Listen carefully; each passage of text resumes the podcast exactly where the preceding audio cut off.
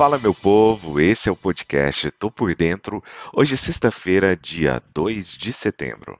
Eu sou Sidney Lima, analista de investimentos, e esse é um oferecimento Top Game. Aqui você fica bem informado com o que pode impactar o dia da Bolsa de Valores. Ontem, o principal índice da Bolsa Brasileira, o Ibovespa, fechou em alta após dados mostrando que a economia brasileira cresceu acima do esperado no segundo trimestre e também com apoio de Petrobras, apesar da queda do petróleo no exterior. O Ibovespa subiu 0,81%, fechando o dia a 110.405 pontos, encerrando na máxima da sessão. No segundo trimestre, o produto interno bruto, PIB do Brasil, teve uma alta de 1.2% na comparação sequencial, após avanço de 1.1% entre janeiro e março no quarto trimestre, seguido de taxas positivas. O resultado ficou acima da expectativa em pesquisa da expansão de 0.9%. Após os dados, várias instituições financeiras melhoraram suas estimativas para o PIB em 2022, entre elas o Bank of America, que agora projeta um crescimento de 3,25%.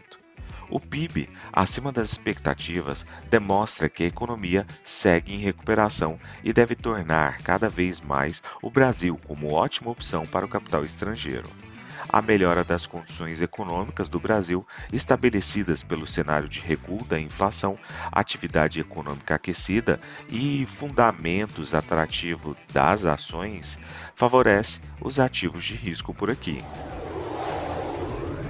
Nos Estados Unidos, os mercados de ações tiveram um quadro negativo nas primeiras horas dessa quinta-feira, com um dado acima do esperado da indústria dos Estados Unidos, reforçando apostas em altas nos juros pelo Banco Central norte-americano. Mas, para o fim da sessão, porém, houve máximas e os índices chegaram ao fim do dia sem um sinal único. O índice Dow Jones fechou em alta de 0,46% o S&P 500 numa alta de 0,30% e o índice Nasdaq acabou caindo 0,26%. O Instituto para a Gestão da Oferta ISM informou que o índice de gerentes de compras, o PMI, da indústria dos Estados Unidos se manteve em 52,8 em agosto, quando analistas previam uma queda de 51,8. Após o dado, as bolsas de Nova York ampliaram as perdas, enquanto no monitoramento do CME Group aumentava a chance de uma alta de 75 pontos base nos juros do Fed no dia 21 deste mês. A perspectiva de aperto monetário garantiu tom negativo aos negócios, mas houve espaço para a reação do Dow Jones e do S&P 500, que interromperam uma sequência de quatro dias negativos. Entre os setores, serviços de comunicação, saúde, indústria, concessionária e papéis ligados ao consumo acabaram sinalizando ganhos. Já energia e tecnologia estiveram entre as baixas mais uma vez. Na Europa, as bolsas subiram hoje, ajudadas pela provável retomada do fornecimento de gás russo para a Europa, antes da divulgação do principal relatório mensal de empregos dos Estados Unidos. A Rússia parece pronta para retomar o fornecimento de gás através de seu principal gasoduto para a Europa, com pedidos de remessa publicados pelo operador do gasoduto indicando que os fluxos devem reiniciar no sábado no mesmo nível de antes da paralisação. Essa notícia veio como um alívio, já que os países da Europa Ocidental lutam por suprimentos de energia em meio a temores de que Moscou autorize mais paradas nesse inverno. Ainda assim, os ganhos são limitados antes da divulgação do relatório de empregos dos Estados Unidos de agosto, que é um dos últimos dados que o Fed verá antes de sua reunião de setembro, onde está definido para aumentar sua taxa de juros de referência mais uma vez. Na Ásia, as ações do Japão caíram após o fechamento de sexta-feira, com perdas nos setores químico, petróleo, plástico, construção naval e elétrica. No fechamento em Tóquio, o Nikkei 225 acabou caindo 0,04%. Partindo para o petróleo, os preços do petróleo subiram nesta sexta-feira, com as apostas de que a OPEP+ discutirá cortes de produção em uma reunião em 5 de setembro, embora os temores das restrições à Covid-19 na China e o fraco crescimento global continuem limitando os ganhos e um potencial limite no preço do petróleo. Ambos os contratos de referência caíram 3% na sessão anterior para mínimos de duas semanas. O Brent estava a caminho de uma queda semanal de quase 7% e o WTI estava a caminho de cair cerca de 5% na semana.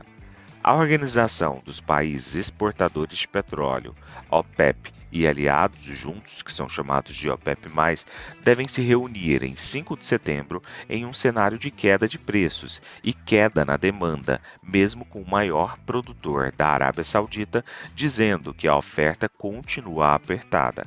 Analistas esperam que o grupo deixe as metas de produção inalteradas. Seus próprios números mostram um mercado mais apertado do que o esperado, e eles provavelmente também querem mais clareza sobre a oferta iraniana antes de fazer grandes mudanças na política de produção. Na agenda econômica de hoje, às 9 horas e 30 minutos, teremos o famoso Payroll, relatório de empregos não agrícola. Às 9h30 também, taxa de desemprego por lá, lá nos Estados Unidos. Partindo para as cotações, agora que são 6 horas e 23 minutos do dia 2 de setembro de 2022, trio norte-americano navegando em terreno suavemente positivo, com Estados Unidos a 0,01% de alta, S&P 500 subindo 0,08% e Nasdaq Bolsa da Tecnologia com uma alta de 0,10%. A Alemanha sobe agora 0,24 e o índice VIX, principal sinalizador de medo, mostra para nós uma queda de 0,36% neste momento. O petróleo decidiu dar uma trégua e o WTI sobe 2,40% e o petróleo Brent com uma alta neste momento de 2,35% do outro lado do mundo, continuamos com a notícia negativa em que o minério de ferro acaba caindo mais 2,84%. Vou ficando por aqui. Não esqueça de nos seguir nas redes sociais da Top Game. Valeu, tchau, fui!